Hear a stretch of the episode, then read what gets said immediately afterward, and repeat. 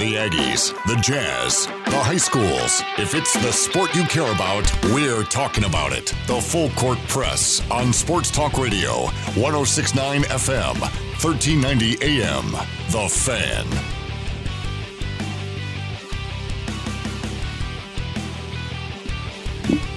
Hey, Aj, No, what's going on? no, no. Hope you feel proud of yourself. Yeah, I, I- you know, click, click here, No, don't turn over this rock, move that thing, not the other thing, and there it is. Bull crap. Bull crap. Uh, big day today. Uh, certainly big reactions after Utah State's victory over San Diego State last night. Eric, I told you, I told you, and I told you that we'd play great defense, that Justin Bean would have no concerns. Shame on you. Can you believe that story I told you this morning? Last night, You should have seen my face. last oh, I can only imagine you feeling pretty tiny. I was, I was, oh, oh, now we got short jokes. Oh, that's cool of you. I would have felt small. Grow up, Morgan Grimes. oh man, Uh, I made a point last night to really emphasize the good defense done by Justin Bean. it's funny because so did somebody else. I don't know how that gets to him though that quickly. That's what's that's what made me feel bad the worst. Um, well, I guess this is what we call a bitter sweet moment. What's bitter? I was wrong. Ah, I was wrong. And you know what, Aggie Nation? I should hear it from you. I thought Justin Bean, and I owe an apology to Justin Bean. The Bean Man. Um, I was wrong about him. I thought he would struggle. I thought he would get eaten alive by Matt Mitchell. I thought Mitchell was just gonna torch him for 25 and Aztecs win by eight. And uh Man, I was wrong. I was wrong. I owe Justin Bean an apology. So if his parents or Bean are listening today, I am sorry. I was wrong. I hate you so badly right now. why do you hate me? Eric I did not force you to say Eric say conned me into saying it. or, or say anything like this or make baseless claims. baseless claim. Shut up. Oh man. Uh yeah. Uh, impressive. I'll let you uh, give the lead on this and then we can talk about the game, Eric. Okay, I'll do it. The, the lead on what? Uh, jeez. Final score in game one of the uh, Aztecs Aggies series 57 45. Well, let me just I, before we do get into Yeah, that. Yeah, go ahead. So, other big thing today. I just wanted to get. So we have two really big things today. Okay. The first big thing is that win last night for Utah State basketball. Yes. And you can weigh in on that. Love to get your comments and your reactions to last night's game. 435 339 0321. I'm serious. I really and The other really big thing that happened earlier this afternoon the Utah State or the Utah Board of Higher Education and the USU Board of Trustees, their joint external in- investigation into uh, the comments allegedly made by President Cockett, they released their findings today. Craig Hislop has gone through the report and the statements by all involved, all parties involved. He's put it together on Cache Valley Daily. It just got published. So go check that out. We definitely will talk about it. I have the report in my hand. There's Okay. a few really key things that I think we need to discuss that Great. came out of it. So those are the two really big things. Well, can we add a third to that really quickly? Uh, the coaching staff is, I think, complete Ooh, yes, football. today. Uh, I think they've all.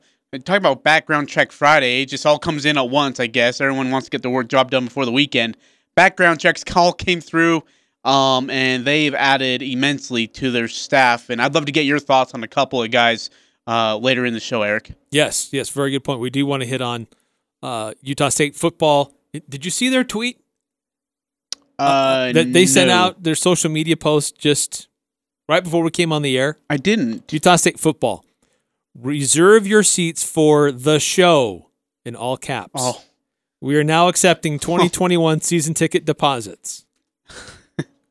Yeah, there's a Twitter account that needs to either A, just delete itself, or B, just stop tweeting for at least the next three to six was, months. It was not a good night for them last No, and and you know what? It's it's really um it's really starting to get kind of out of hand, I think just based on uh, some of the things that they say and then turn around and try to push something back in in the their opponent fans base face. I don't know, it's just stupid. It's just childish what the show does and uh, I hope they learn to grow up and uh, mature a little bit um, because the university will not take any sort of responsibility for that account, which tells you enough about the university itself, I guess. So, anyways, yeah. Uh, man, reserve your seats for the uh, the show, the uh, football season coming up. I'm, I'm, I'm. By the way, I know we'll get into basketball too. We got 20 billion things to talk to or about, but this football team, Eric, I think is going to be really, really good. I'm almost putting in the thought that they're going to be Boise State. This team's going to be good. Well, I think there's still some big questions that remain about what this roster will look like. I don't know what today's announcement will do for those who are sitting on the fence. Um, I don't know if there's certain players that will be upset with today's findings and decide to put their name in the transfer portal or given the chance to come back for an, an extra year will will turn down that opportunity. So I, I I, I like how this coaching staff has come together. I like some of the transfers that are coming to Utah State. They are getting some wins here, but I think there's still some outstanding concerns about what the roster will look like this next season. Because I don't know how players are going to react to today's news. Um, but we'll, get into that. So, want to definitely get your thoughts on it. Go read this, the story on Cache Valley Daily. You can see the report. You can even read the full report yourself if you want. There are links to see it. Um, we'll, we'll, get into that a little bit more next hour. But um, but for for basketball last night, Aj, that was a fun basketball game. I I actually really liked that we didn't have a lot of whistles. It, it, was a game flow. It was back and forth. It was physical. Let the players play. That first half just went by so fast because there were no stops in play. And I mean, that being said, yes, there probably were a number of of situations where a foul should have been called, but they were pretty even on both sides. It wasn't one sided. No, and I think when you go back, like, look, were there calls that probably should have been a foul? Yes. But here's the thing they were pretty consistent on both sides. I mean, they let you play. At the eight minute mark in the first half, when you had that loose ball that was tipped away by Justin Bean, he fights for it with Mitchell. Mitchell thought he had it, and uh, and then it was uh, stripped away by, I think, Rollie Worster. He had bodies on the floor. Matt scrambled for the ball. Worster picks it up and then finds uh, on the other end on a nice pass to, to lay it in. Uh, I mean, yeah, just like let him at it. And that's what you should do. This is a rematch of the last two years of Mountain West Conference turn, uh, tournament championship games. Just let them figure it out for themselves. Let them duke it out. Are the coaches going to be happy? No. But in the end, that's what you want. You want an all out brawl, metaphorically, between two teams who do not like each other, and they don't, and uh, and just who are competing for a Mountain West Conference number one seed. You know, along with Boise State. But uh, Loved it. Absolutely loved the loved the effort from both teams because I I feel like I saw it from both ends. I I thought Jordan Schakel was really really really good. I he I mean he hit a turnaround blindfolded cold blooded three.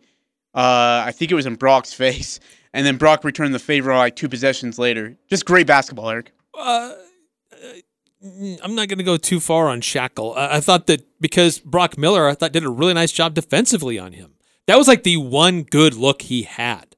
Yeah, that's true. And it wasn't even that great of a look. Like I said, it no, was a blindfolded turn He knew he was going to shoot it and shoot. Yeah, look before he even got yeah, the exactly. ball. Yep. But uh, I really liked the, the defensive effort by by Brock Miller. Uh, 435 339 0321 if you want to weigh in. Uh, 9315 texts in.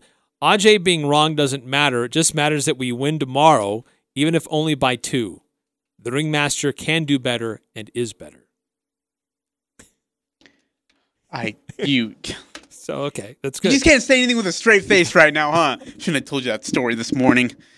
No, um, but uh, Hey, so Coach who- Smith after the game had high praise of Brock Miller. Said he saw something in his eye leading up to it. The way he practiced, the way he was approaching the game. Ajay, we have seen this time and again, and it played out last night. When Brock Miller hits a shot early, he's going to have a great night, and it's a good sign for the Aggies. And it happened. It played out. Uh, the Alphonso Anderson hit a few key shots as well, especially Yeah, late in the first threes. half. Oh my gosh! So when you have those Had two have guys hitting, it's almost like it's a guarantee Utah State's going to win. You, uh, I'm gonna scratch your ego a little bit. Um, last week, do you remember? Oh my hell! Uh, Brock's so-called dad keeps texting in every every every post game about Brock when we talk about you know he's listening to our show and he he's just a big he's the biggest Brock fan and he's not even his dad, but he's just the biggest diehard Brock fan and he's like let's hear some about Brock. Well, you just did. His defense was incredible. But last week, Eric, I think, or I guess no, two days ago, excuse me, you said that one guy was going to be a huge key in the defensive side of the court. Do you remember who that is? Uh, one guy was had to be a one guy was going to be a huge key, and, and I didn't really think about it. And then he showed up last night and played incredible defense. Oh, did I say Brock? Well, no. Oh, None of us said Brock, though. Do Ashworth. you remember saying Marco? Oh, Marco. I don't remember what You really? Yeah, uh, two days ago. You I'm talked glad you remember the great things that I said. Well- yes, that sounds great. Shut it. Um, you yeah, you talk like I didn't think about it. I didn't think that Marco would have a defensive presence like like you said he would. But on three straight possessions, he does something that's very like he was aware, and I think it was something that Coach Smith, you know, didn't. I mean, I don't know, you know, if he coached it or not, but twice Schakel or Schakel or Mitchell came by on a screen, and Marco would wouldn't incredibly leave his man, but all of a sudden would go and cover and show himself defensively. So then that guy who's looking to give it to Schakel at the top of the key or to Mitchell has to reset himself and go somewhere else with the ball three times. And by the way, all three would have been open looks if Marco doesn't show up. Yeah, I, I thought that their Just rotations, IQ. they the way they um, they were trailing their defenders, uh, uh, the, well as defenders, they just sometimes San Diego State was trying to do some actions to get guys loose, but Utah State recovered so quickly, and they were in the lanes, the passing lanes, and really made it tough. Uh, I was tracking it early in the game, and then I kind of got distracted and realized that I wasn't tracking it, and so I may have missed a few. But last night I was tracking how many how many times did San Diego State want to go in uh, to the rim and back out or have their shot yeah, affected they yeah they by Nemi in the post. And there were Queta at effect. least seven that Yep. I was able to track. There could have been a few more, but I know there were at least seven times when they ran an action, they were going to go to the post, saw Nemi there, and backed out, or somebody came to the basket and had to adjust and put up a bad shot when normally it should have, would have been a, a good shot, just because Queta was there. So he didn't have a lot of blocks, which was one of our pick six items. But he definitely adjusted Oh, a lot of shots. Well, he, he no, he changed the offense as a whole. I think there was two straight possessions in the second half where uh, the ball didn't go inside once, and there wasn't one attempt to even try to drive inside. Queta's standing on like the left block, looking if I remember right, and he's just kind of standing there. And Mensah called for the ball twice, and they weren't even looking. Mensah's like, "Well, forget this idea. I'm not going to sit here and wait for you guys." He steps out, and Queta doesn't move.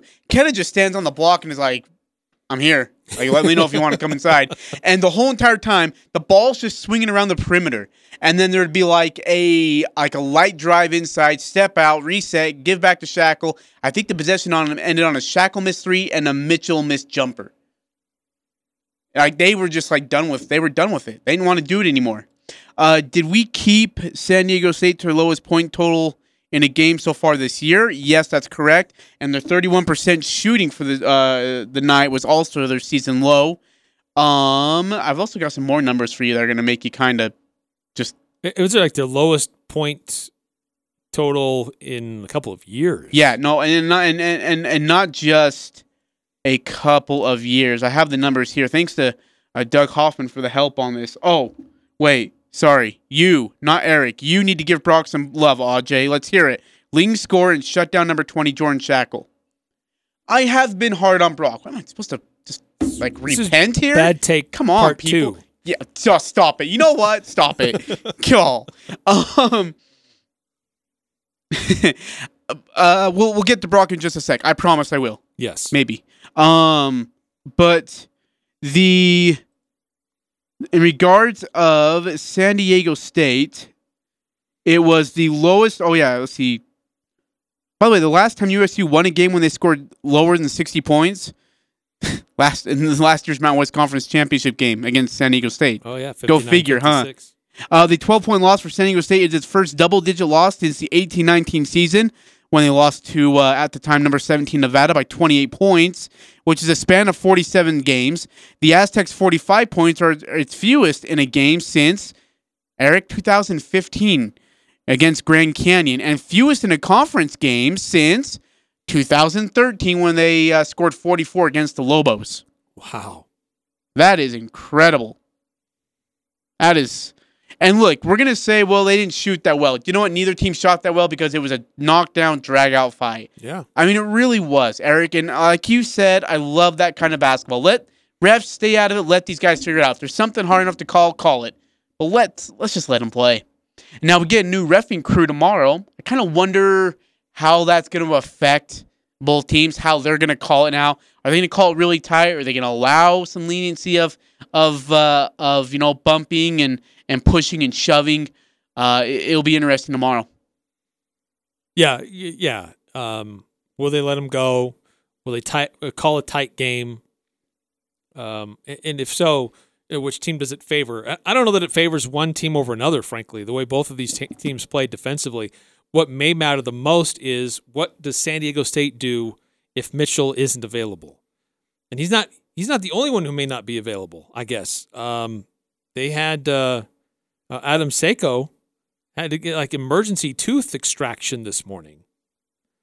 Uh, Matt Mitchell had we saw that looked like a hyperextension of his leg. Yeah, It looked nasty when it happened. it looked really bad when it happened. But then the way that the, the trainers were working with him on the floor and then on the on the sidelines, he didn't get taken immediately to the locker room. I think those are those are encouraging signs. I hope he's available um, to play, just because you want to be able to say you beat them at their full capacity. I talked to the SID and, and, and they don't think it's a tear. Um, they, they, and this is last night before, and Utah State, Carl Smith and that crew was kind enough to allow San Diego State to use their facilities to test them and, and help treat them and such. So I, I thought that was awesome on Utah State's part. Um, but I've, I've heard it's a hyperextension. There is not a tear, and that uh, he uh, has no limp today. Um, I, I know there was a light shoot around. They're going to put him through through some things to see how he feels. I, I'm with you. I would love to see him tomorrow. I really would. I think you want to beat a team at their best when they're at their best. Here's what Brian Dutcher said uh, after the game last night about uh, the Mitchell injury, and uh, we'll see if we can get this this audio to work. Uh, I'm concerned, obviously. You know, when uh, your senior goes down, your leading scorer, and he goes for his knee, you're always concerned. So I, I don't want to react further than that to say that he's being looked at by their medical staff, and we will move forward with uh, release on what it is and, and what the timeline is as soon as we find out. So I am concerned about Matt. Uh, I hate to see him go down uh, after such a uh, a great start to this season, and hopefully uh, we'll get him back. But I don't know that. Um, That was last night. yeah, that was last, and that was before the tests were done. They were still treating him on his knee. They were still working through some things. So, uh, yeah, he's right. At the time, he didn't know. That was the honest truth. Uh, and again, we hope we have uh, Mitchell tomorrow at his, you know, and he's able to go. If the game were to be Saturday night, I think he plays. he probably would play. Yeah, I think he plays. Uh, but where it's 11:30 in the morning, And we are eight hours away from, or not eight hours, what? I don't know how many hours away, but well less than 24. yeah. And he's and you're asking him to get up and in the morning and and then get ready for a game. That's that's gonna be tough. To, and for how as physical of a series or as a game we had the night before, it's gonna be asking a lot of him to go out there and So Be it- productive. and uh, gosh, I got to go back and find that I thought that there was uh, Seiko was also out. Yeah, if you uh, Mark Zeigler was reporting from the San Diego Union Tribune that uh, Seiko had a uh, what was it called? Tooth extraction or something? Uh, this is Mark Zeigler. Matt Mitchell had an MRI this morning, awaiting the results. He's at practice in shorts and a jersey, walking around without a limp, and passively rebounding balls in drills.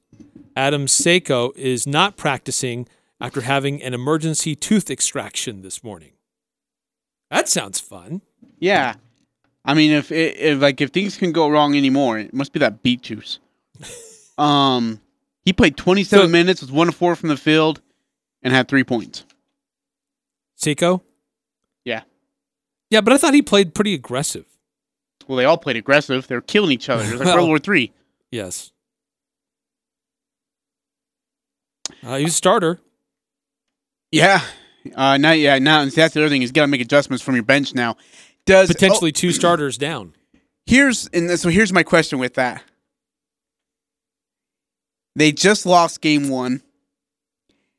They may not have Mitchell. Won't have Seiko. Do you consider this team still dangerous tomorrow? Yes, and here's why: if you if a key guy goes out like that, somebody else has to step into a role, and uh, maybe have a- a more a different rotation on your bench, and so they're going to be athletes who you don't have a lot of film on or you haven't scouted as much because you know Utah State has spent a lot of time trying to understand Matt Mitchell and what he does, how to counter it. And he's not there. and Now somebody else is playing that role that you don't know as well. You haven't scouted as much. You don't have as much tape on. That could that could surprise you and that could be difficult. So I'd be I'd be a little worried. I'm not. I, I just because I'd be worried that that uh, and the players should be worried just in that there's going to be some unknowns now. So we have to play at a high level. We can't just go a little bit easier because that main guy is out. Uh, That's that's the point I'm trying to make. Is that they should continue to elevate their game against a really good squad. They still have good players. They still have good coaches. And there's going to be some unknown on Saturday. That normally in these two games and three games, there's not a lot of unknown in your second game. Minor adjustments, and but you know each other pretty well at this point. You've been spending the f- full week scouting each other. But in trying to insert somebody new into a lineup, that can catch you off guard. So that that would be my worry, is that they uh, they don't overlook that, and how that could be problematic for the Aggies, and how San Diego State could use that to their advantage. Yeah, uh, I think there'll be just.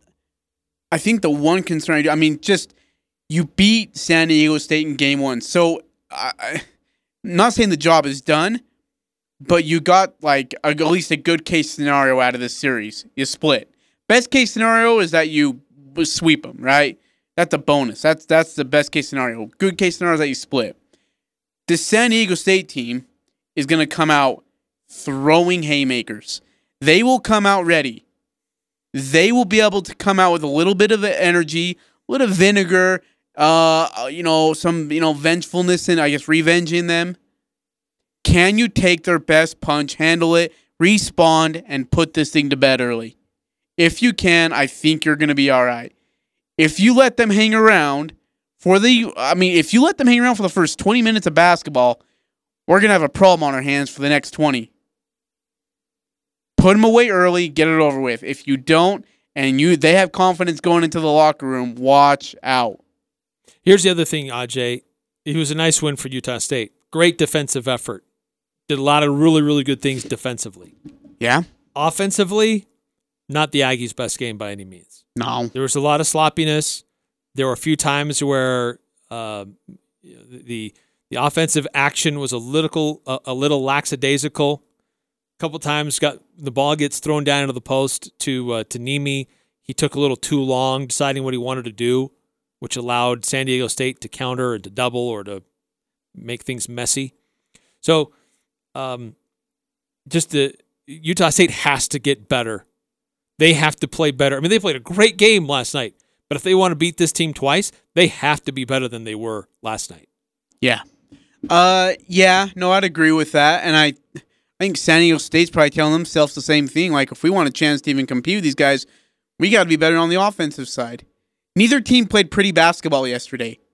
There were a lot of dumb turnovers. There were a lot of bad, well, not a lot of bad fouls. Uh, but uh, maybe some missed assignments defensively left some guys open. Both teams are are understand that. Now we're gonna find out how good the coaching is. Who, which coach can make the better adjustments? We're gonna find out how good Dutcher is because now he doesn't have. If he doesn't have Mitchell tomorrow, he's without Seiko. Well, he, we don't know for sure if he's going to be without Seiko. He had a, a, tooth pulled this he's morning. He's not playing tomorrow, is he? He just he didn't practice today. They haven't ruled him out for tomorrow. Oh, but he may not be available. And if he is, is he going to be 100%? Yeah, and well, that's the same with Mitchell. We don't know if he's going to be available, but is he? Like, how hard would it be to be 100% with a hyperextended knee if that's what we're dealing with? I mean, that just, that, that can't feel too good. So, uh, yeah, interested to see how this goes. 9463, uh, great text. I think biggest testament to Coach Smith and USU last night was the scouting and film study coming into the game. Those two steals Queta had early in the first half were directly a result of watching film. Mensah got the ball and had it low by his knees. Queta didn't even try to straight up and poked it away because he knew that's what Mensah would be doing when he got the ball. I was impressed. Yeah, I thought Queta was wonderful. What do you have? 14 points, 15 boards? Was it 14 points, 13 boards? What he finished with, what was that? Uh, 14 points, 16 boards one block, three steals. He had two just kind of bang bang early in the game. really set the tone, I thought. Yeah, yeah, and he, uh, I, I thought he got the better of Mensah last night in, in, in, a lot of different areas. Yeah, I, I like that text by nine four six three. I thought I thought Queta was wonderful last night. Now, Eric, Brock, he did all right.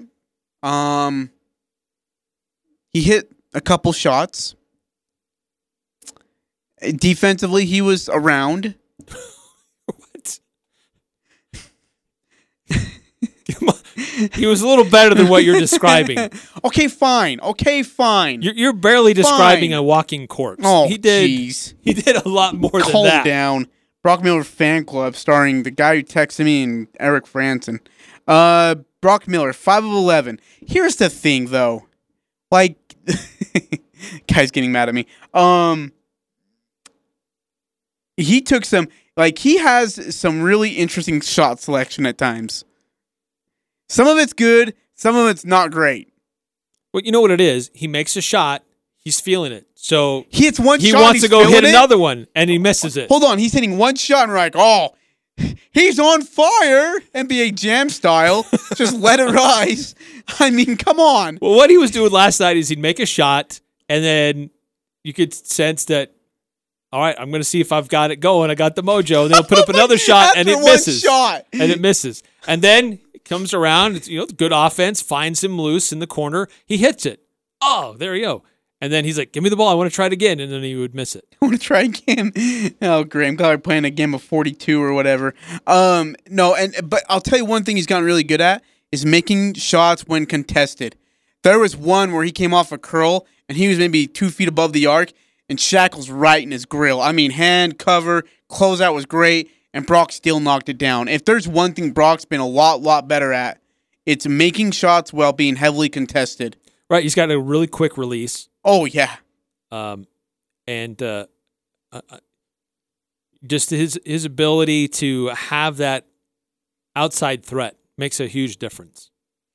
Um, you tweeted this out yesterday. I want to make sure I got the guy right but Rollie Worster's passing. Oh, man. oh my gosh. The one where he dribbled around the left wing, crawled the baseline, and found, I think it was Bean for a layup. It was no look. He wasn't even looking at Bean. I don't even know how he saw him coming because Mensah was standing like right right there.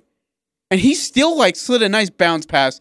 And then he had another one where uh I think it was like a bounce pass one handed.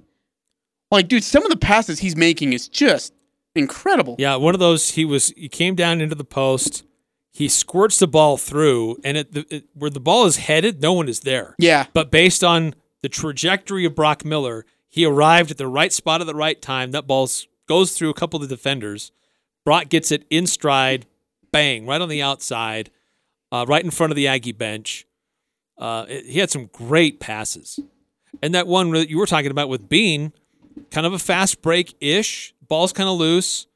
Uh, Worster's bringing it down kind of on the right side. All five San Diego State players are on the Aggie side of the court, and Yeah. all eyes are on Rollie. Yep. And Rollie's heads up. He sees Bean streaking down the other side. No one's over there. Squirts it right through to him, and Justin goes right to the hoop uncontested. It's incredible. His Great vision, vision. is so good. It's so good. And, and and another guy I want to give credit to is Ashworth. He got beat up. I'm sitting there, dude, and I'm watching Ashworth on the defensive side uh, on the defensive side of the ball, and he's guarding. I can't remember who he had, but he's chasing him all around the court. I mean, and then he gets a screen from Mitchell, bam. Gets a screen from Mensah, bam. Takes an elbow to the shoulder, comes through, gets a bump from somebody else, hangs with it. Just gritty, gritty play by Steven Ashworth was, I think, phenomenal.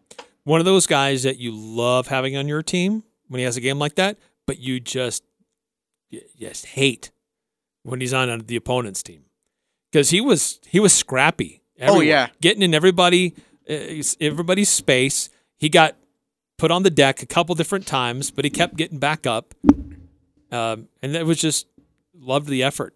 Yeah, It yeah. was a I- lot of effort. And you know what? him. Ashworth is a guy who's gonna. He's he's not gonna be back down from you. He's not gonna be like, you know, maybe I should cool it. No, Ashworth got right back up there in Mitchell's grill, draws draws a foul on Mitchell, and just kind of looked at the ref and said, "Thank you." And so I I love I love love love love love watching Steven Ashworth play basketball. And yes, again, I'm gonna I will give credit to Brock Miller. Hit some hit some tough looks. And like you said, defensively, like it's a pain, Eric. When you're dribbling the ball and then you're like, man, Marco's a good defender. I'm going to try and switch sides. You get a screen and you think you're going to be free, and then Brock Miller's standing right in your grill. You're like, okay, I'm going to get through Brock. You get through Brock, but then there's Bean standing at the free throw line. Okay, well, you know, maybe a bounce pass here. There's Queta standing underneath. And there's just no room for air, and there's no room to breathe from this Aggie defense. Brock Miller's been the lead of that defense on the perimeter side of the ball. I will say that. I've been so doggone impressed with him. And again, Justin Bean, my bad. 8577 texts in.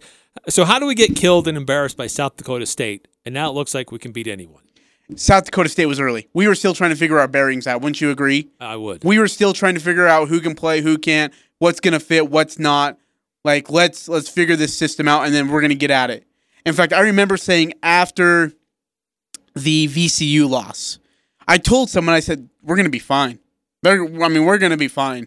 They're gonna get this thing figured out really quickly, and we're gonna be all right. Uh, and now you're on a nine-game winning streak. Uh, you're eight or seven and zero, right? No, eight and 0, 9 and zero in conference play. Eight, seven and zero in conference play right, Right. now. Yep.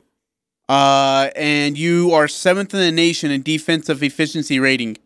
Seventh in the nation in defi- in defensive efficiency rating. And your last four teams that you played, four games that you played, you've held them to 45 and less points. First time since 1949 and 50. Hello. Uh, we got to take a time out here on the full court press. Love to continue to get your reactions to last night's Utah State men's basketball victory over San Diego State. 435 339 0321. We will discuss the news coming today out of the Utah Board of Higher Education, their joint investigation with the USU Board of Trustees into comments allegedly made by Utah State President Noelle Cockett. Uh, there are some interesting things from the report that I wanted to highlight and, and uh, uh, get to. You can read about it on CacheValleyDaily.com. We will get to that. And uh, Blake Anderson filling out his uh, coaching staff. Uh, more announcements there. They're now official. Some have been rumored, but now it's official. So we'll get into that as well coming up right here on the Full Court Press. Northern Utah and Southern Idaho's home for sports. It's the Full Court Press on Sports Talk Radio, 1069 FM, 1390 AM. The Fan.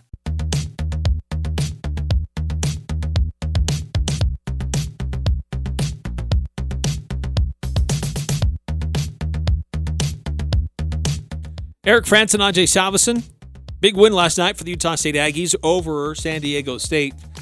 57 to 45. That's uh, four straight opponents, 50 points or less. The Aggie defense has just really come alive. Suffocating. Uh, we had wondered. We'd all wondered that, that defense and offense looks great in the start of conference play. It's great to see games decided by 30 points or more. That's fun. But how would it translate against a quality opponent? And Ajay, when you're doing it with a defensive first mentality, it translates. We saw that last night. Um, up and down. I, I can't think of anybody who I was disappointed in with their lack of defensive effort. Everybody brought it. Everybody was good. No, everybody was good. Everybody was great. What did you think of Dorius? Yeah, I liked uh, the the uh, his presence defensively. He kind of got in some compromising positions and got some fouls. He's learning quickly. I mean, Mensah's a different animal, man. Yes, but I thought that he played some quality minutes. Uh, would it have been better if he could have not fouled and, and give Queta more time on the bench? Sure, but I, I didn't feel like he was a real liability out there for Utah State. I was kind of No, surprised that no. Coach Smith did a full like line change in the first half. Yeah, how about that? That was interesting. But I- it, it, it, when they those subs came in, they pushed the lead. They extended the lead. Yeah, and, and that's the that's the great thing. And, and the bench outscored San Diego State's bench, uh, sixteen to six. I mean, they held their bench to six points. That's not easy to do. Th- That's a decent bench. Um, I- impressed with uh, how they handled that. Uh, and and I also liked, um, you know, Bairstow wasn't bad, wasn't great. You could tell there was a couple times where Coach Smith was not thrilled with a couple decisions he made on the offensive side of the ball, but he wasn't bad. I thought I thought Bairstow uh, was able to hang in there as well. Uh, he came in. He made a couple of, of buckets. You know, he, uh, I think he has that the, some defensive presence that was good. That Yeah. the bench overall. I mean, what was it? The bench Aggie bench outscored their bench like sixteen to two or some. I said sixteen to six. Remember? sixteen to six. I just said that. Yes. You remember that one time when you said that their uh, Aggie bench outscored their bench? I'm just glad you didn't say something else. I thought you were gonna say. You know that one time when you talked about Bean's defense versus Mitchell. um, boy, that did you get worried, Eric? Start of the second half, Aztecs go on a little bit of a run. Uh, Utah State can't make a thing to save their lives. Missed a couple of bunnies as well inside. Uh, missed a couple of open looks. It just were you worried at all? Were you just? I mean, is it like just get things back into shape and we're gonna be all right? Yeah, I'm, I'm glad you brought that up. Um, I was impressed with how Coach Smith handled that and just how the team reacted. Um, they're up by what was it, 13 at half? Yeah, and it went down to eight or five, I think, pretty quickly, Eric. Well, they went on a 10 to 2 run. Yeah, they get it to within just a few possessions. And uh, at first, I'm thinking this is getting a little tight here. Yeah, it got a it's getting a thirty close. in in the span of three minutes and five seconds. It went from being a thirteen point game to being a five point game after a Matt Mitchell jumper. Yeah, and, and I was starting to think this is this is a time where Coach Smith should be calling a timeout. yeah, maybe I kept looking over for one. Okay, so I wasn't the only one. Then get your guys settle down, draw up a play, and get a bucket.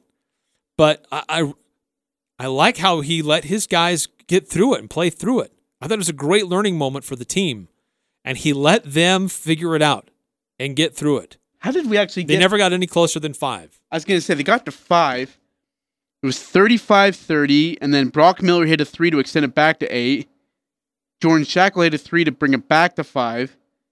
And Steven Ashworth hit the three. I mean, there's a bunch of fouls and missed shots in between, by the way. Uh, and then a bucket. Yeah, so the bucket by Ashworth. And then we didn't, I mean, we didn't see another bucket until for like a minute and 30 seconds. That was a jumper by Matt to cut it to six. And then the layup by Queta to take it to eight. I mean, we're just kind of bouncing in between back and forth there for a little bit between the uh, five and eight point range, but finally were able to kind of put some uh, put some space in between us. But yeah, give credit to San Diego State for hanging in there, making a run at it. But like you said, give credit to Utah State and uh, to Coach Smith for letting his kids figure it out, and then B for his kids actually figuring it out. Um, after the game, Coach Smith talked a little bit about this um, not a not a lot of fouls called, and so it was it was a very physical style of game. Um, and Utah State, they're they're built to handle that. Uh, here's, here's some of his comments after the game about kind of the the uh, lack of whistles in the game last night. You know, uh, doesn't matter who the officials are. It's uh, it's we we we have a little bit of it's big boy basketball. You know what I mean? And so um, you just kind of figure it out. You know, we only shot two free throws tonight, and we're a team that gets to the line a lot, and that's not a, every game has its own entity.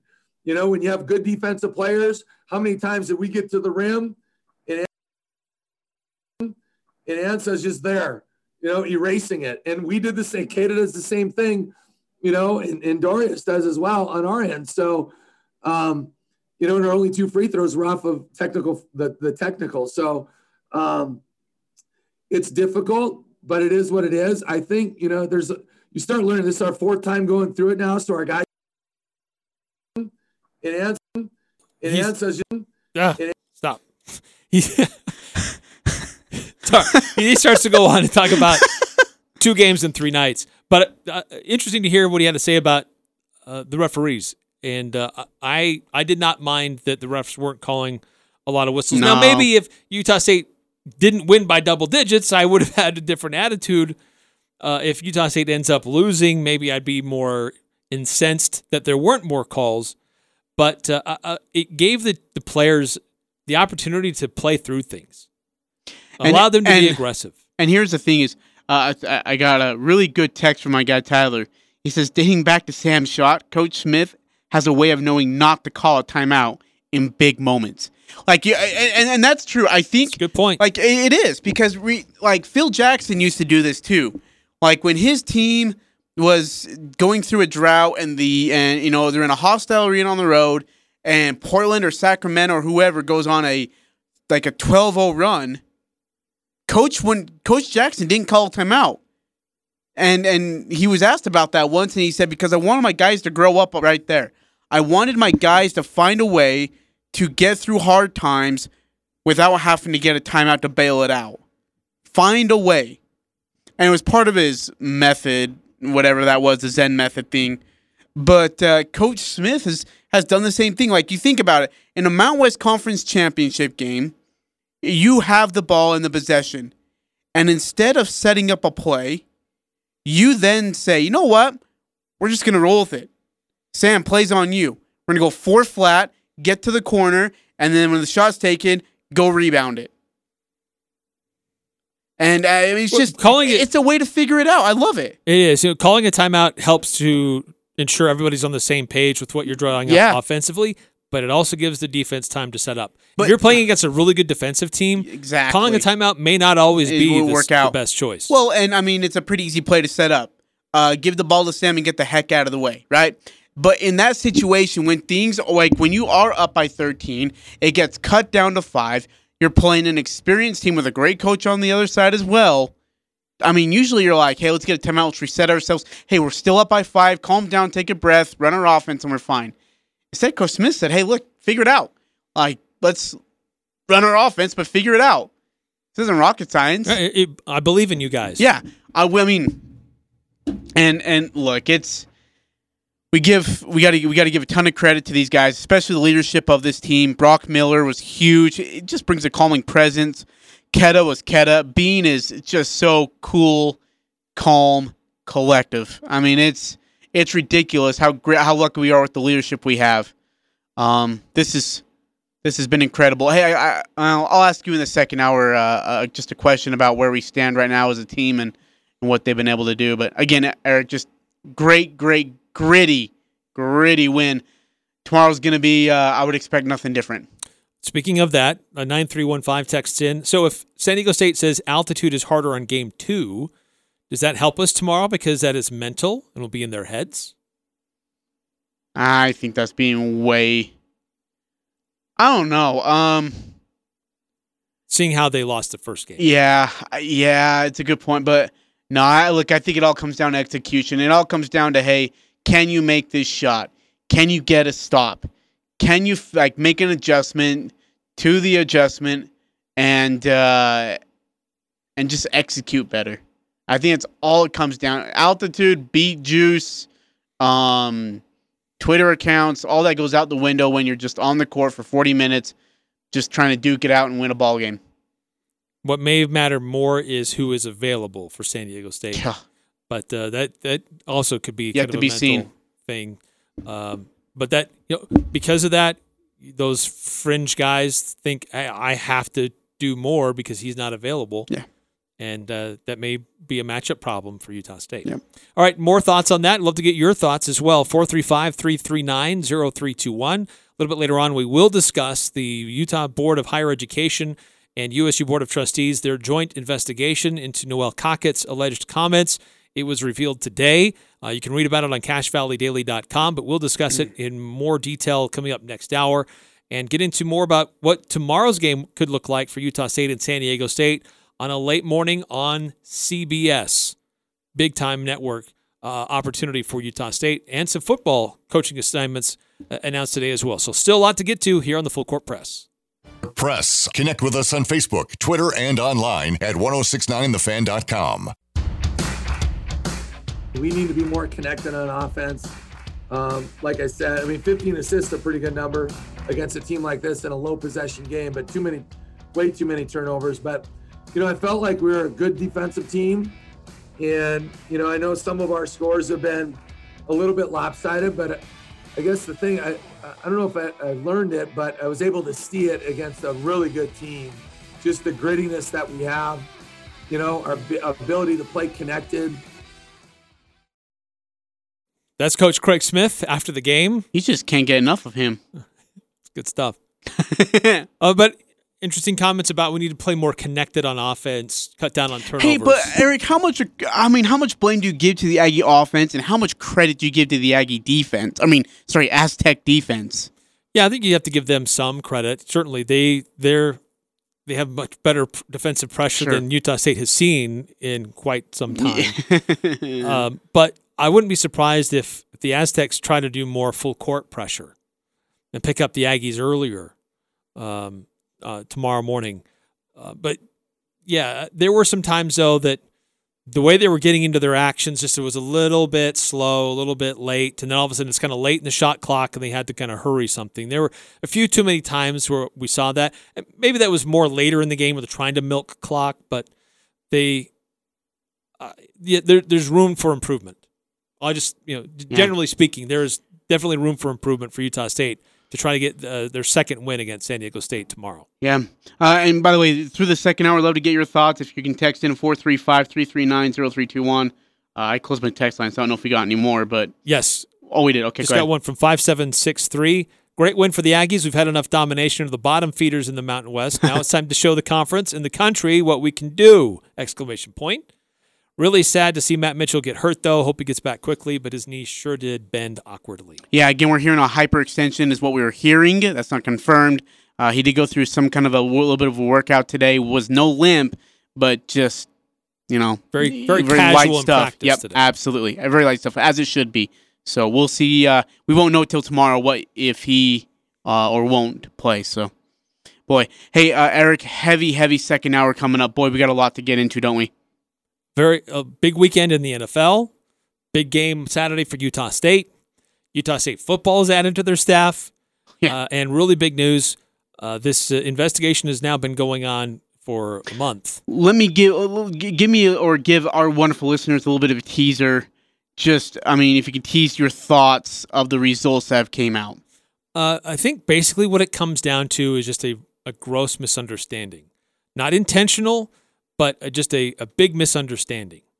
And, uh, and that's a real 10 second view of what this whole report and investigation is about. Uh, I can see maybe where it was coming from, through which context. Uh, there are some things that were said that still make me kind of raise an eyebrow or two, but I don't think it's something that we should all be gathering up our pitchforks and our torches and storm Old Main and uh, call for Noelle Cockett's resignation. Wow. That, that's a, that's a good point. You said Craig Hislop, or, and you guys have put something together on Cache Valley Daily. We Yep. can all read. Reports there. You can go check it out right now. It's on Cache Valley Daily. It provides links to the statements uh, links to the full report. You can read it yourself. It's about 16 pages. Um, but it's a really interesting report. And you know what else we got to talk about? Region 11 basketball gets into region play tonight. Ah, yes, it does. I forgot. It's true. It starts tonight. Uh, we'll let you know who's playing where and how you can follow along. We have broadcast partners that are going to be following all of these games.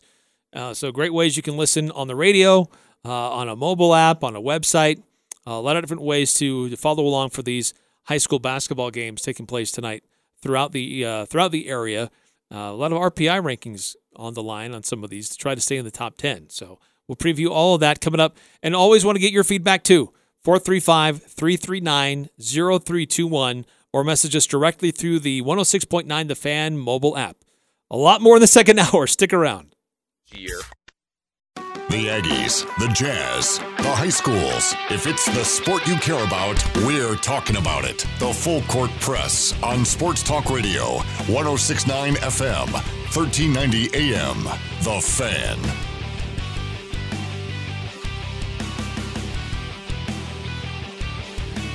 What's going on, everybody? Eric Frandsen, Ajay Salvesen here on the Full Court Press. A lot to still get through here, and uh, love to get your reactions to it as well. 435 339 0321. Or you can message us directly through the 106.9 The Fan mobile app. Big win last night for the Aggies in basketball. They've got to turn around and face the same team tomorrow. What kind of adjustments, differences uh, will we see? The game starts at 11:30 a.m. on CBS. So that means Al Lewis and Jalen Moore will have their pregame coverage starting at 10:30 on KVNU with their KVNU game day. And then immediately following the game on national television, national network television, be on the air again, where you can participate. You'll hear from the coach and the players on a KVNU Aggie call. It was fun to be able to hang out with Al last night and to to participate in that. So We'll see how tomorrow goes.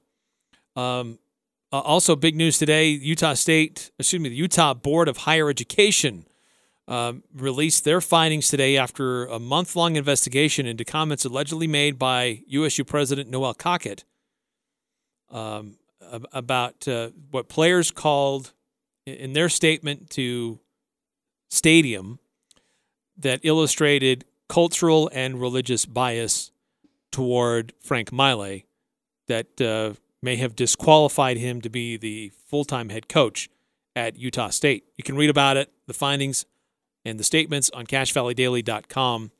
But Ajay, there's a lot to get through here. I mean, it's 16 pages worth of uh, of the kind of results of these findings and their investigation. It breaks it down into three parts. Uh, an interview. There, subs, they did multiple interviews with John Hartwell, Noelle Cockett, and football players. And they, they interviewed dozens of players who were involved in the call. So that's a pretty good sample size to get an idea of what happened on this one call. Uh, the quick summary from my interpretation of reading the, the investigation and, and their findings, my interpretation is there was just a big misunderstanding here and the players took it the wrong way. What it comes down to is Frank Maile in late November asked for a meeting with Noelle Cockett. He wanted to meet with her specifically to outline why he should be considered the next head coach or the full-time head coach. In the in the process of that meeting, he outlined three main keys, which have sometimes been referred to as pillars of his recruiting plan to build the team on three main, three key areas Utah kids, Polynesians, and missionaries. Um, Noelle Cockett, in a couple different occasions here in the investigation, uh, had concerns about that plan, that it may not be inclusive enough that if anybody currently at Utah State or potentially in the future at Utah State would, if they don't fall into one of those three areas, if they would not feel included. And the players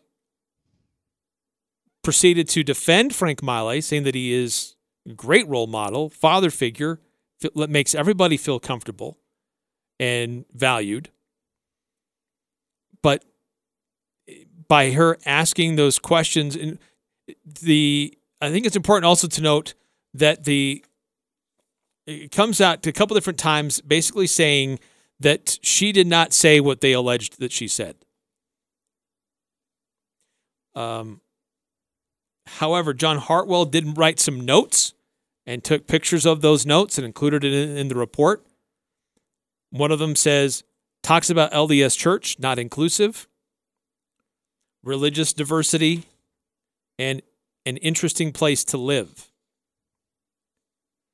Now, um, Hartwell saying he did not specifically recall President Cockett making this comment that, that talks about the LDS Church not being inclusive, but later said that he didn't remember any student athlete saying it.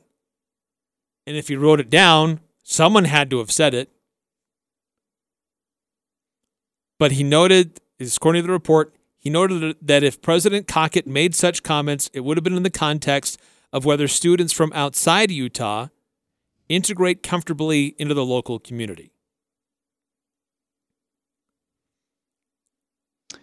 Uh, regarding religious diversity, same thing. He doesn't recall her saying that, using that phrase, but he says if he wrote it down, someone had to have said it. Okay. Uh, and then, an uh, interesting place to live. Uh, and in the context there, as it it's not in a negative or derogatory way, but simply recognizing that Logan and Cache Valley, it's different for some of these athletes may may have come from.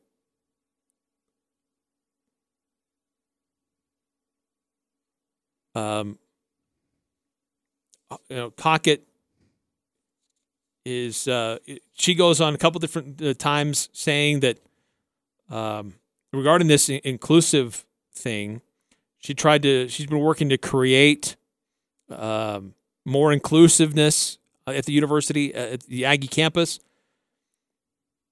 She created a document, and one of the, the things that it says there is one of the most difficult things for incoming student athletes from outside of Utah is to adjust to the cultural changes associated with living in a predominantly white, rural, conservative, and religious culture. So she put this together in a proposal. It was adopted in 2019. Uh, it's called Reaching Our Capacity or the ROC program. Uh, it also says uh, to help Aggies have the information and tools to optimize their opportunity at Utah State. The ROC program states that Cache Valley has a unique culture and can create unseen barriers. Former student athlete John Trail Rockemore identified some of those barriers he faced coming to USU, such as difference in culture with religion and a lack of diversity, laws regarding substances, how to advocate for himself, how to balance his busy schedule, mental health. Uh, President Cockett said um, she thought that the meeting was about talking to the players about their well being.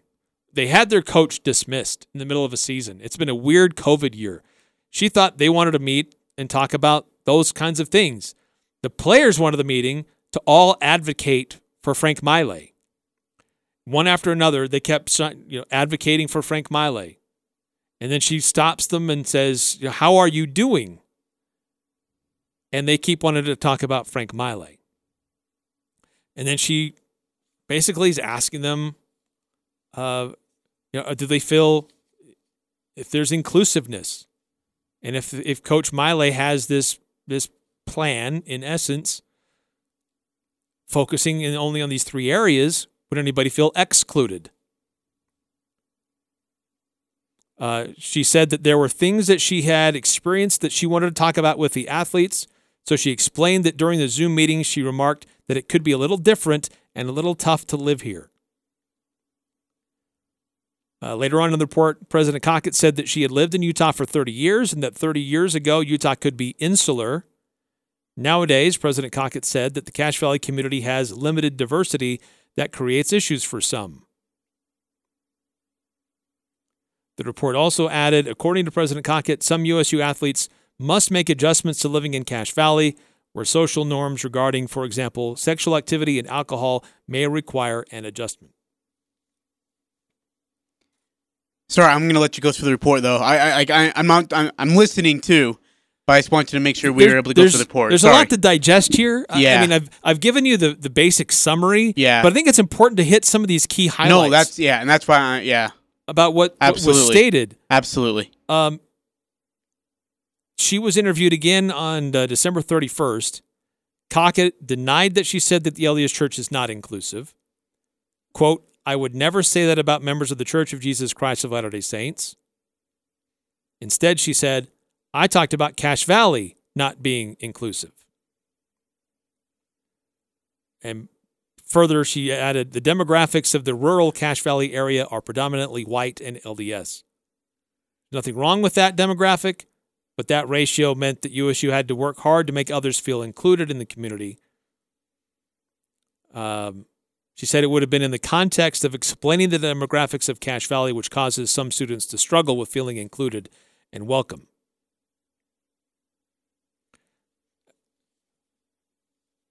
Uh, so basically, Ajay, here, just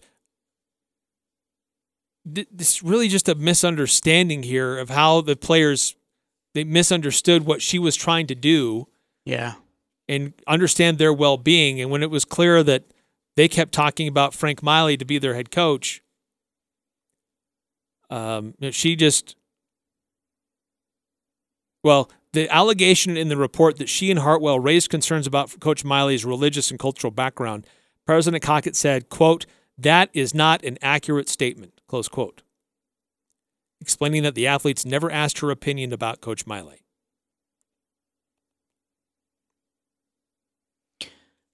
Um.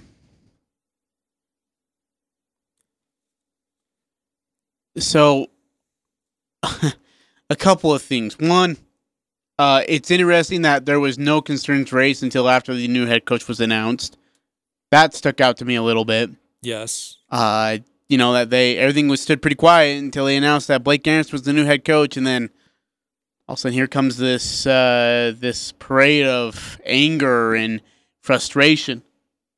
Uh, Um, the other thing that kind of stands out to me here, Eric, is like there's there's a lot of open discussion here, and and, and I'm gonna do so. I'm gonna give credit to Mr. Hartwell uh, for saying, "Hey, look, this is this is what was said." I mean, he's not gonna go out there and lie and make up stories. That's it's not time to do it. But I I, I appreciate him coming out and giving detailed answers. Well, didn't he have to? Are you going to give the same credit Yeah. to Noelle Cockett? Mm, should we? Well, I, they're on the same call saying the, the same thing. I, I, the thing here, this this call, I have concerns about Hartwell because this call was initiated because the athletes did not trust the athletic administration. Why that, They, that felt they had to go directly to the university president. Wait, that they wouldn't trust the athletic administration because they wouldn't hire the guy that they want hired? They had they had concerns about issues that had already happened in the athletic department that they felt never got addressed. So they had lost the trust of the athletic department and wanted to talk to Cockett. Now, however, Cockett did say, "Are you okay if John Hartwell participates in this call?" And they said yes. Yeah. Again, I think. But I think it should be noted they it comes went to down that her they- first that for they this call. Well, I think it, I think it comes down to the fact that they didn't get their they don't get what they want in some cases, and so they get frustrated with it. I think there's a little, and, and I'm trying to be incredibly respectful to both sides here. Um, is there a communication issue? Maybe I have no idea, but I think there's a little bit of pettiness here too, and I think it might come from Frank Maile's camp. That he didn't feel like he got the the the trusted interview or whatever that he was going to get or he didn't feel like the interview um you know was that he felt like there was an agenda in the interview. Maybe that was being put forth that oh we have to interview you because you're Frank Maile and you were an you're an interim coach for us that maybe it was just that we're going to go through the motions with you but we're really looking for somebody else and then maybe Frank Maile's camp point that out to the players Well, that's I don't know. That's a lot of speculation there. yeah well yeah But I think it is clear that the players were up, they were trying to advocate for their guy. I think that's been made abundantly yeah. clear. Yeah. They were campaigning for Frank Maile to be their head coach. Um, and this would this this was before or anybody knew what the candidates were. That that they were narrowing in on Blake Anderson. That hadn't been known yet. Their discussion with with Hartwell and Cockett took place before all the uh, social media speculation that it was going to be uh, Blake Anderson. And then once that social media fervor started happening, that news coming out of Arkansas that he was going to quit his job there and come to Logan, that's when they started meeting together. And then that morning they got together and said, you know, we're not going to go play our final game. I think this report does shed some light that it's this isn't a good look on some of those players. Yeah, absolutely. And by the way, I still haven't had the players who came out and and I mean said exactly what they think was said. I mean, I mean, unless the report comes out and says that, like I, I still want to I want a player to come out who was angry about the situation and say, hey, look, this is what happened. If you're gonna go out there and throw Noelle Cockett under the bus, and you're gonna throw out there, you know, Mr. Hartwell under the bus, let's hear from you. What did you think was said? Tweet it out since you're so vocal on Twitter. Tweet it out. Tell us. Like let everybody know what you think was said. What do you what are you so scared about? Uh, there were about 30 student athletes who were interviewed. According to the report, 16 recalled specific references to Polynesian or Poly, or offered comments regarding Coach Maile's Polynesian heritage. Another five of the 16 recalled reference to or the use of the term Polynesian who were more equivocal. Um, 26 of the 30 student athletes interviewed recalled references by President Cockett about either hiring a coach who was a member of the Church of Jesus Christ of Latter-day Saints or Coach Maile's membership in the church. 15 of those student athletes recalled an express or implied concern about how Coach Maile's religious affiliation would impact recruiting.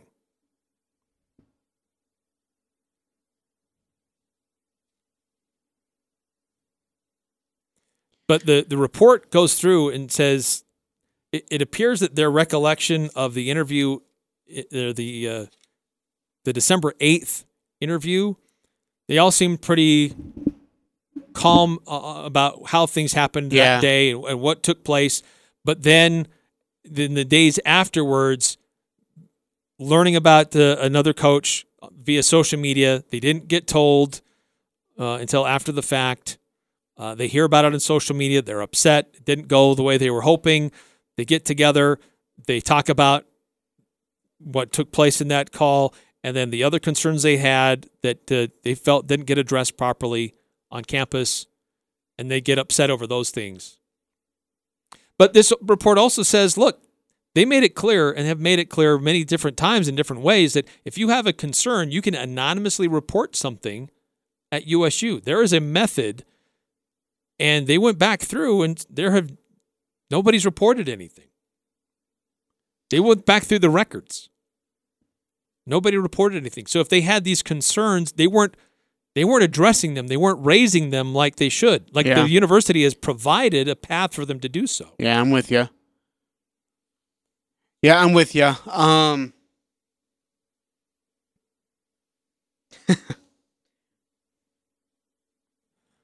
Uh, I, uh, I, I, oh, I, I mean, kind of hesitant that I wanted to say this because I, uh, I mean, but now that we're, now the investigation's over, um, and Frank Maile's moved on to Boise State and as the head associate coach and defensive line coach there. I saw that presentation, by the way, the the, the pillar presentation, the slideshow. Uh, I was I was there with somebody else, and we were getting ready to do a pregame interview, and uh, he, you know, he he uh, he said a few things that I'll keep quiet, but then he he said, "Check this out." He says, "I want to show you my my my uh, my plan." We said, "All right," and and he pulled up on his laptop and uh, he pulled up the three pillars, just like you said. There's a pillar of Polynesian. There's a pillar for in-state.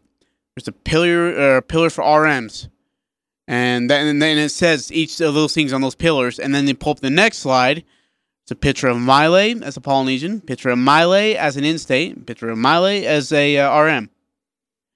And then uh, he, he he says, "Look, there's a blueprint to recruit and be successful at Utah State." And he showed us, you know, these coaches who have been successful at Utah State, and Gary Anderson was one of them in his first stint. And he said it's because he followed that blueprint. RMs, in-state kids, and Polynesians.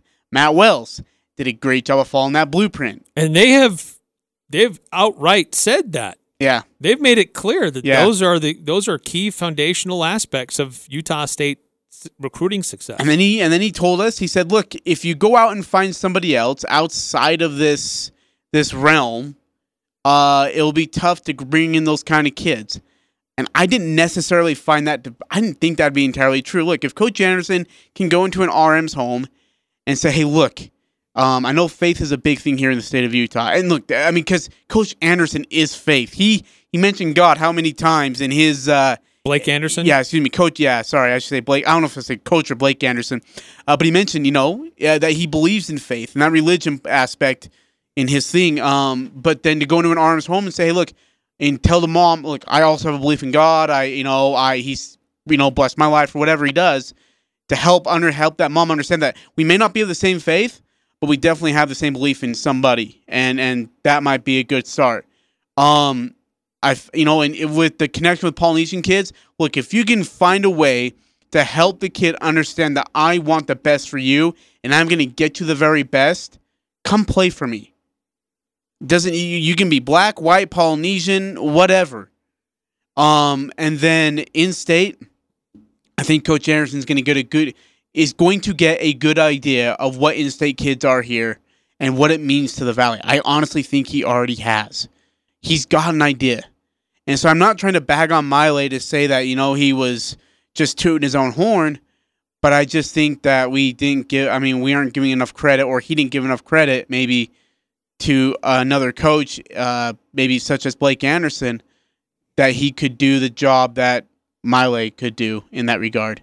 Well, here's uh, I thought this was interesting out of the report when a conversation with John Hartwell. Um, uh, Hartwell noted that there had been some eyes raised in quotations when Noelle Cockett made the comment about Utah or Cache Valley being an interesting place to live. He believes that that was a way to solicit information from the players about their experiences living in Logan, but he didn't sense any ill will in in, in their response to her comments or to her remark. Um, also, it talks about how um, he let Coach Maile know who the new head coach would be. He didn't tell the other candidates who the head coach would be. He just told them, "Look, uh, we're we're you're unsuccessful. We're going in this pursuit. We're going in a different direction." But he did tell Coach Maile. This is from the report. He spoke with Coach Maile that day. This is December 10th. Um, he spoke with Coach Maile that day, and unlike with other candidates, told him who the successful candidate was. Hartwell felt Coach Maile responded unprofessionally, stating, quote, What has he done? Close quote. Coach Maile was upset, which Hartwell acknowledged, but he urged Coach Maile to consider staying on and telling him he believed Coach Anderson wanted to talk to him about a coaching position. Friday morning, when the players have their boycott and he learns about it, Hartwell reaches out to Coach Maile and they put in here after some difficulty, which I don't know they needed to add that, but whatever, uh, and asked Coach Maile if he could get the players to reconsider. Coach Maile told Hartwell he could not stop them and that he, quote, was at peace with what they have done, close quote. Wow. Oh man, that's heavy. Oh boy. Last thing about Hartwell and his comments uh, is very con- end the conclusion of, of his section.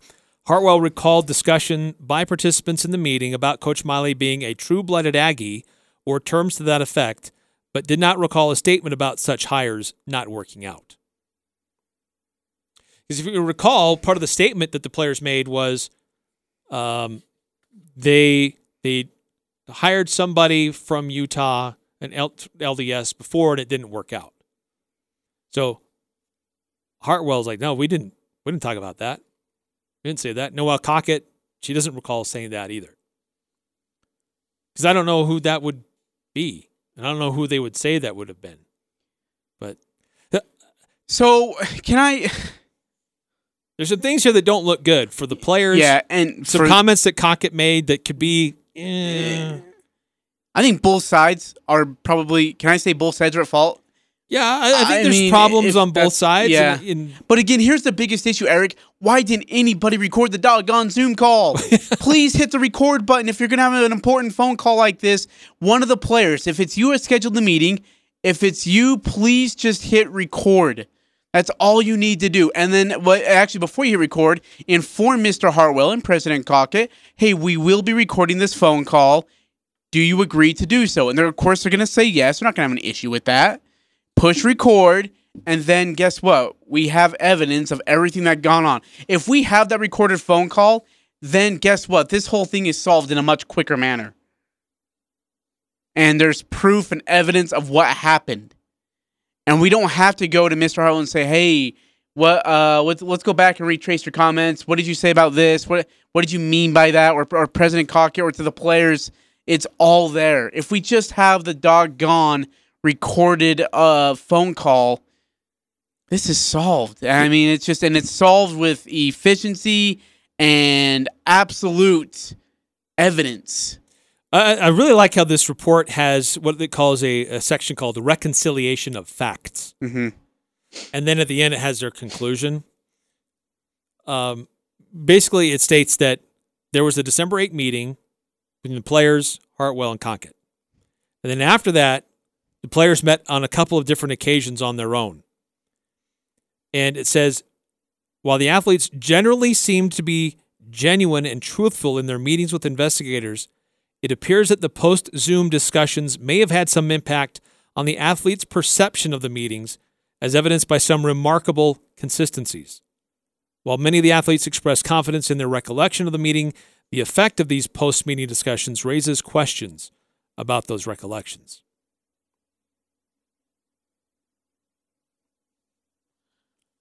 Hmm. Yeah, and then basically their conclusion is that it just seems to be a misunderstanding here.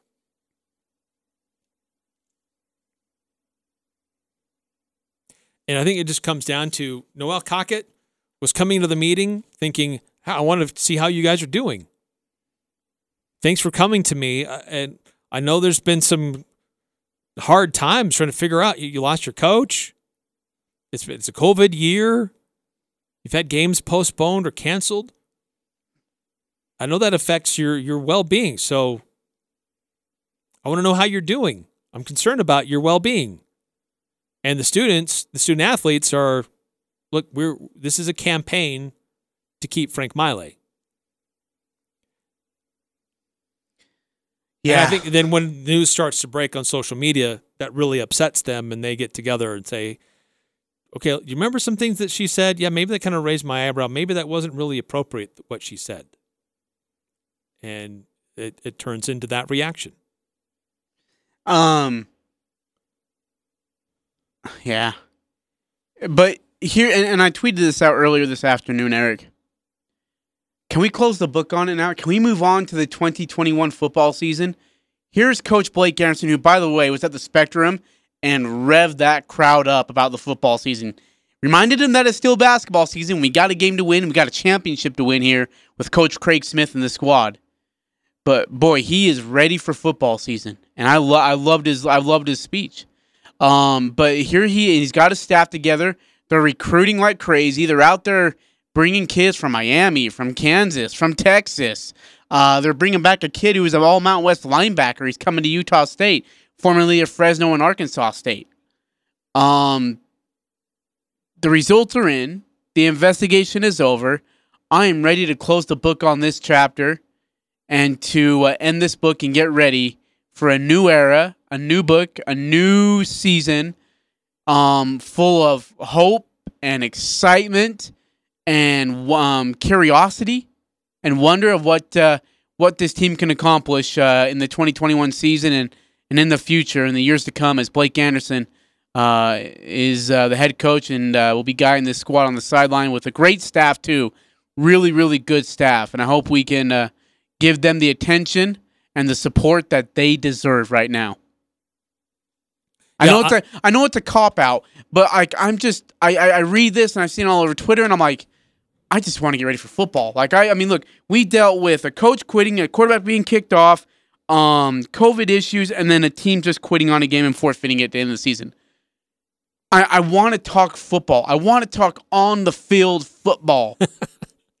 I do too. I do too. But I think that you have to be careful not to just gloss over this. No, and I feel no, there have been all. a few too many people saying, uh, you know, it's this is Blake Anderson's day, and you know he's being uh, announced as a new head coach, and I get that. Then, well, let's talk about the the uh, the coaching staff as they're coming together. Yes, that's true. Let's talk about that. But these are these were very serious allegations, and they needed to be talked about and dealt with. And the investigation has been concluded here, and I'm glad that it's not dragging out any longer than it has been. But at the end of the day, here, the, the student athletes were advocating for Frank Maile, and Noelle Cockett is just thinking about their well being. And so there's a, a line here from their conclusion that I think really sums this up. During the Zoom meeting, President Cockett described Logan and Cache Valley as unique communities that can sometimes seem to not be inclusive to outsiders. Because the athletes were focused on expressing their support for Coach Maile, we conclude that it is likely they understandably interpreted President Cockett's comments as a criticism of or commentary on Coach Maile, which triggered a number of athletes to defend him, defend Coach Maile as being inclusive and supportive of athletes, regardless of their religious background. She acknowledged she did have a concern that he may not have been inclusive enough in his three pillars. And that may have kind of bled through some of those conversations. But it wasn't an indictment on Frank Maile as a person about his cultural background or his religion.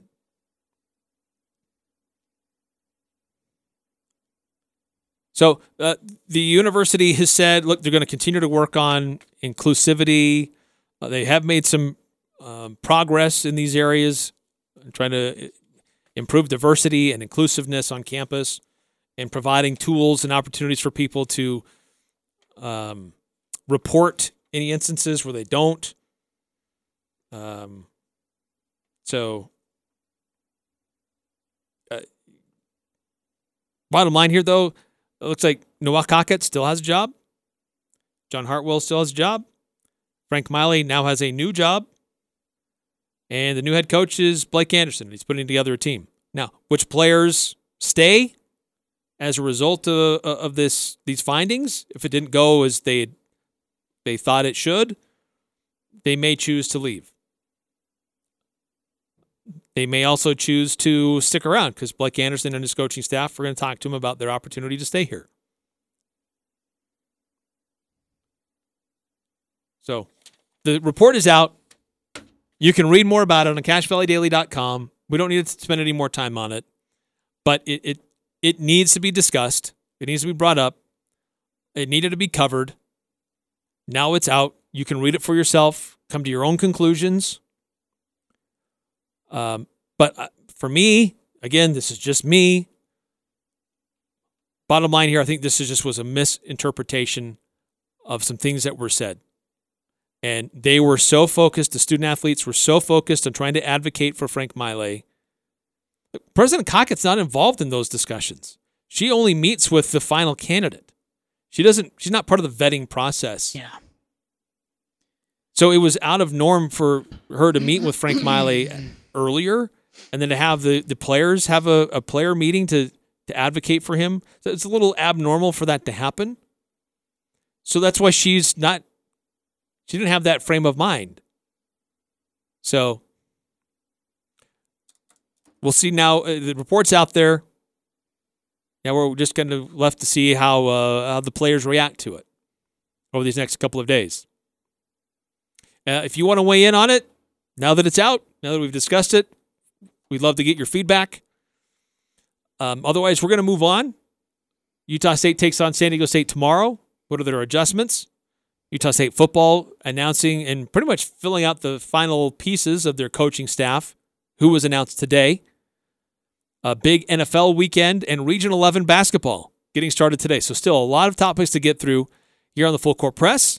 Love to get your feedback as well. 435 339 0321 here on the Full Court Press. The new home for the Full Court Press. Weekday afternoons from 4 to 6 on Sports Talk Radio, 1069 FM, 1390 AM. The Fan.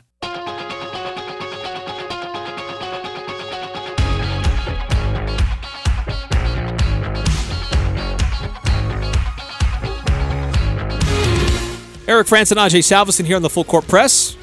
Love to have you weigh in as well. Always love to have our listeners participate. 435 339 0321 or message us directly through the 106.9 The Fan mobile app. Court is dismissed, kids. Time for recess. You can read more about the findings of the uh, investigations on CacheValleyDaily.com. Uh, look, I thought, granted, I wasn't involved in any of these discussions, but it looked like they did a pretty fair job the way they handled it, and uh, everybody that was involved with it. Now, how the players react to it, I think that's still the last unknown. Um, but well, that's just wait and see. But what uh, what this coaching staff is going to look like, there aren't many unknowns anymore. Uh, the offensive coordinator officially named, offensive line coach, and strength and conditioning coach. I think those are the last ones, if I'm not mistaken. we got one more. it's our cornerbacks coach, Okay, I stand corrected. and uh, I'm, I'm I'm hearing that should come through Monday. So, strength and conditioning coach, we heard uh, Coach Blake Anderson super excited about this guy. Yeah, Say, you know, this is this is somebody who spends more time with players than just about anybody. yeah. Really, he's the head coach in the off season of the team. Um, at, which is a like extension of the head coach during the off season, I should say. Paul Jackson out of South Carolina uh, is going to be a great fit. Ton of energy, uh, a lot of excitement from him.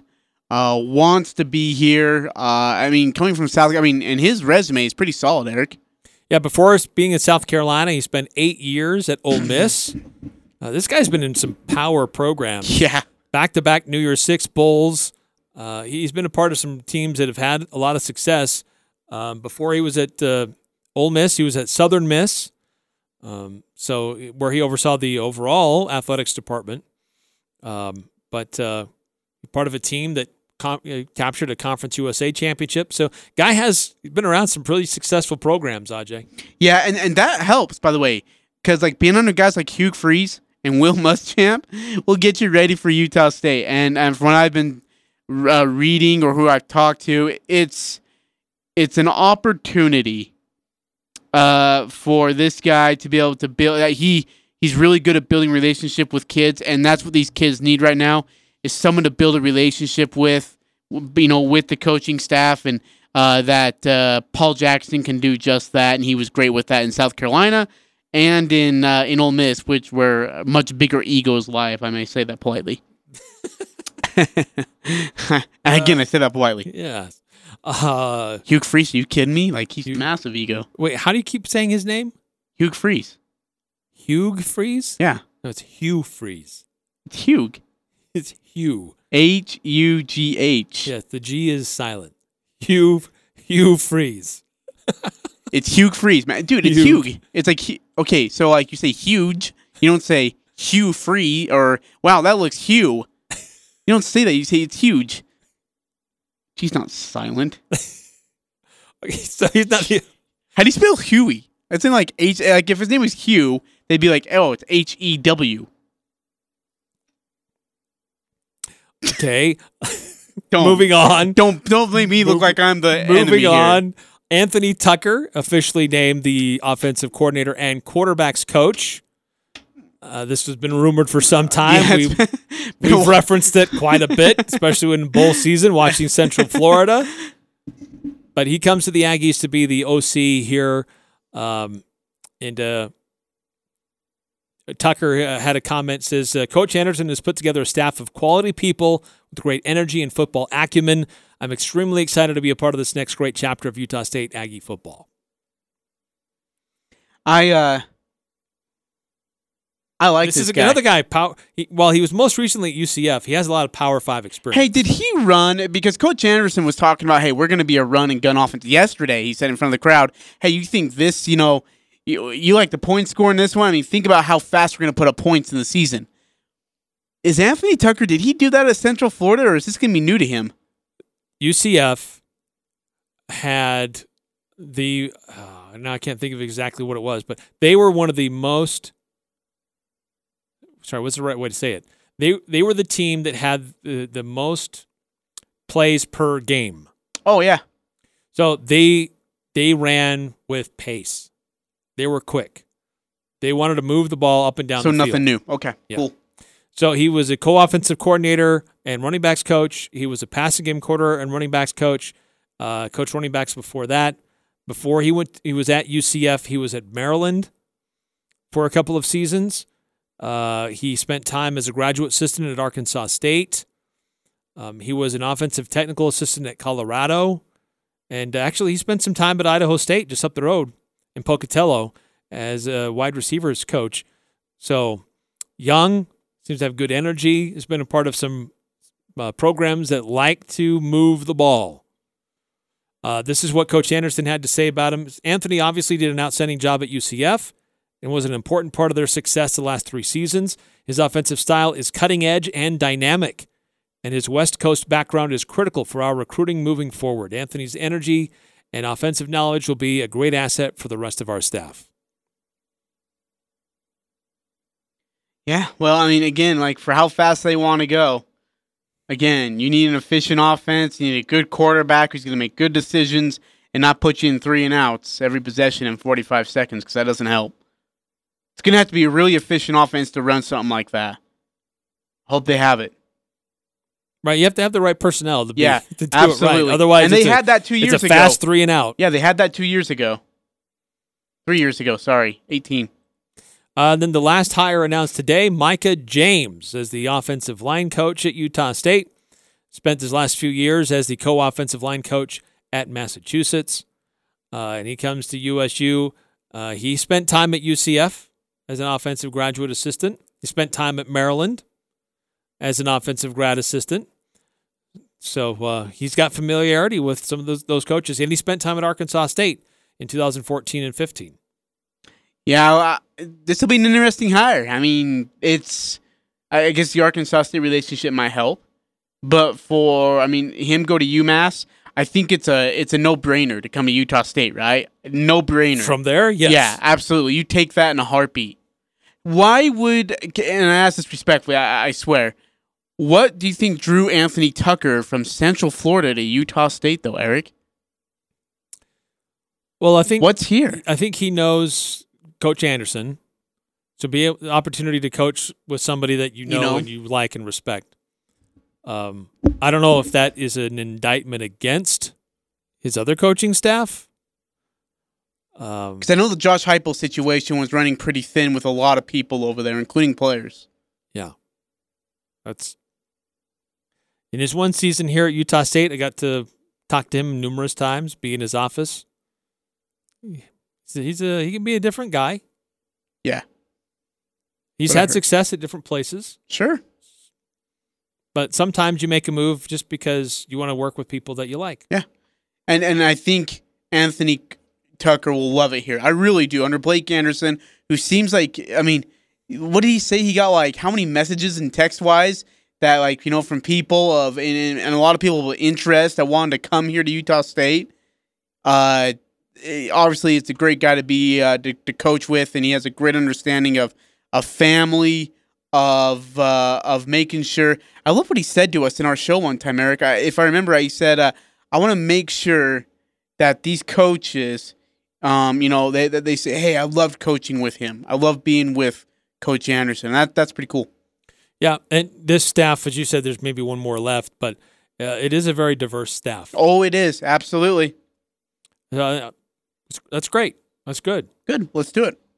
Uh, I- I, I don't know that that necessarily disqualifies anybody or enhances anybody, but it, No, just re- look. it, it it is what it is. It is Coach- a diverse staff, Coach but it looks like these are people from really good backgrounds. So Yeah, I'm that- excited to see what they bring to the thing. table. We want he's gonna he was gonna be very um what what I can't remember the word he used, but he was gonna be very picky in who he brought here to Utah State. He didn't just want to bring the first guy that reached out to him through text message or called him. He wanted to bring a very select staff to accomplish the goals, and the number one being win a Mountain West Conference championship, but to do it in a certain way. and also with their, inf- also keeping in mind where have they been good recruiting like what areas of the country have they been really good? So as he's putting together like philosophically do they match? Do i know them personally? Are our personalities going to match? But where do they recruit? And so you, you put it all together and figure it out on a map. This guy really knows texas. This guy's really good at the west coast. This guy knows Florida really well. And you come together, it's like, look, you've got all of those things connected now. The recruiting areas are are covered. The the experience, the personality, the philosophy, it's connecting. So I'm really excited about this coaching staff. No, I'm thrilled. Really excited. And the, the recruiting job that they're doing right now is off the charts. Can't wait to hear what the official results look like in February. It's it's exciting. Uh, Eric, do you but uh, go with- ahead? Go ahead. Go ahead. Yes, one other please. thing too, just Yeah. with this coaching staff. We knew Chuckie Keeton was going to be a part of it. That's exciting for Yeah. a lot of fans. But I also like DJ Tialavea and Al. Yes. Yeah, yeah. Young, maybe not as experienced, but Why do you like They Al? also- Can I ask? they also check off some of those things I think really important in a coaching staff at Utah State. They're from Utah. They understand the Utah culture. That's the Polynesian connection Yeah. that's still there. It's very important. So again, it's part of that inclusive, touching on a lot of different areas where backgrounds a- and uh, areas that they're from to help build the right kind of program that's going to fit and work in Logan, Utah. And when they the message came out on social media that uh, Al was going to be back here coaching at Utah State, did you see the amount of support he got from in-state people?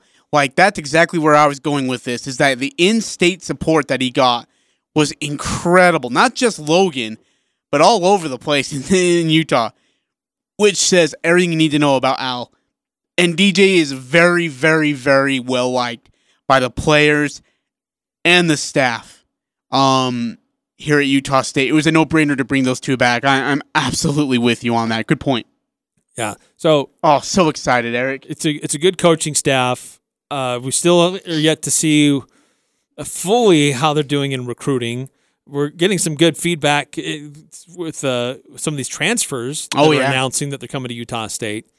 Um, but there's still there's still a lot of work to be done here, Yeah, sure. and, and, I think he's still trying to figure out how many scholarships do I have. yeah, and I and I think that was expected. Is there anybody because they can come back for an extra year this year, right?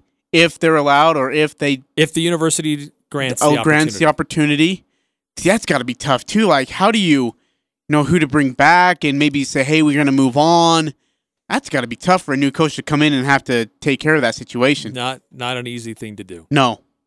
All right, we're gonna call time another timeout here on the full court press. Oh, we need scores and predictions from everybody too. Yes, when we come back, scores and predictions for tomorrow, and then Region 11 will let you know who's playing where. It's all coming up next here on the Full Court Press. The Full Court Press on Sports Talk Radio, 1069 FM, 1390 AM. The Fan.